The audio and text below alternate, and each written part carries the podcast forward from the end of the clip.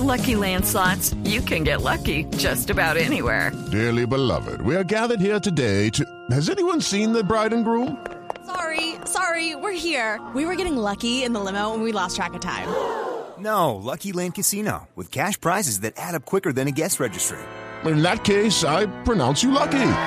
Play for free at LuckyLandSlots.com. Daily bonuses are waiting. No purchase necessary. Void where prohibited by law. 18 plus. Terms and conditions apply. See website for details.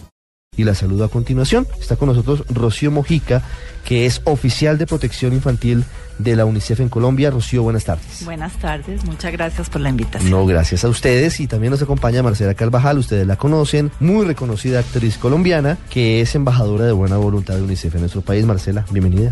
Muchísimas gracias y bueno, igual que Rocío, gracias por invitarnos y gracias por poner este tema sobre el tapete. Rocío, hablemos inicialmente sobre, sobre lo que dice Medicina Legal, sobre lo que ocurrió en Colombia el año pasado en, en cuanto a violencia contra niñas y adolescentes.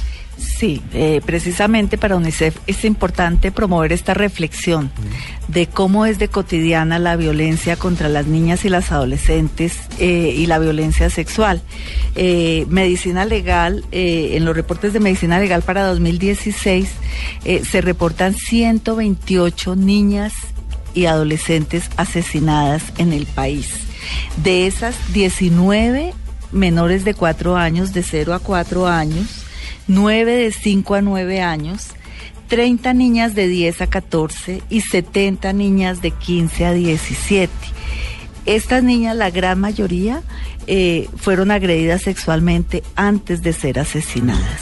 Y entonces la invitación es para que eh, veamos cómo es de cotidiano este tema y cómo es importante que como sociedad lo veamos eh, y, veamos cada caso y cada caso sea igual de, de, importante y, fundamental rechazarlo y actuar, no solo eh, rápidamente, responder rápidamente y que, las, que se reporte, que las autoridades respondan, sino también prevenir este tipo de casos. 128 niñas y adolescentes eh, víctimas de violencia sexual y asesinadas en Colombia, quiere decir que cada tres días en nuestro país una niña, una joven menor de 18 años fue asesinada.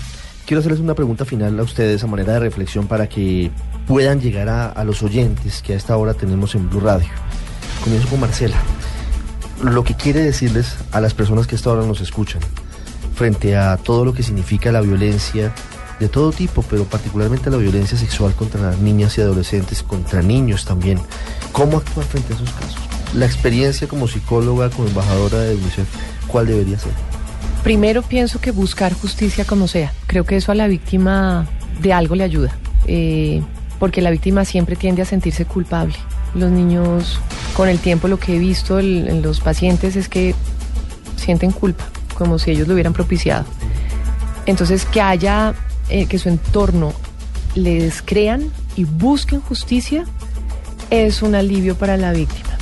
Eh, entonces, pues, para buscar justicia hay que denunciar y pasar por, sí, los aburridos procesos que ojalá cada vez sean menos aburridos y, y más eficaces y de verdad haya castigo y castigos ejemplares y, y esto de verdad sea un tema importante para que se acabe. Rocío, su reflexión.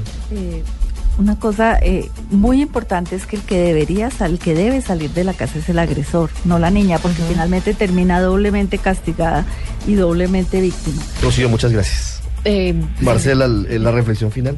la comunidad tiene que apoyar a la víctima y, y hay que señalar al agresor y separarlo de la comunidad.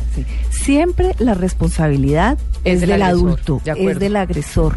Independientemente de que haga un niño o una niña, siempre la responsabilidad es del agresor. Siempre. Y eso todos te- y todas tenemos que tenerlo claro. Muchísimas gracias a ustedes.